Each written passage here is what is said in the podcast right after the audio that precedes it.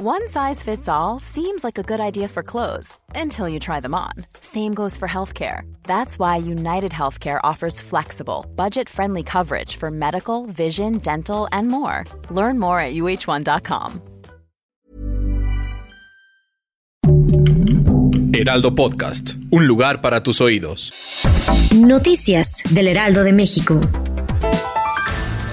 El exsecretario de Seguridad Pública mexicano Genaro García Luna fue declarado este martes culpable de tráfico de drogas en el Tribunal Federal del Distrito Este de Nueva York, por lo que podría ser condenado a cadena perpetua. Tras la deliberación, los 12 miembros del jurado lo han considerado culpable de cinco cargos por unanimidad. García Luna, de 54 años, ha sido declarado culpable de participar en la dirección de una empresa criminal cuya actividad continúa hasta la actualidad. Conspiración para la distribución de 5 kilogramos o más de cocaína. Conspiración para la distribución y posesión de 5 kilogramos o más de cocaína con la intención de distribuirla en Estados Unidos. Y conspiración para la importación de la misma cantidad o más colectivos transgénero que protestaban en contra de la iniciativa para prohibir y castigar con cárcel de entre 2 y 7 años las operaciones de cambio de sexo a menores de edad en la Ciudad de México, que presentó a inicio de febrero la diputada local del Partido Acción Nacional, América Rangel, protagonizaron una trifulca con elementos de seguridad al intentar irrumpir en el Congreso capitalino.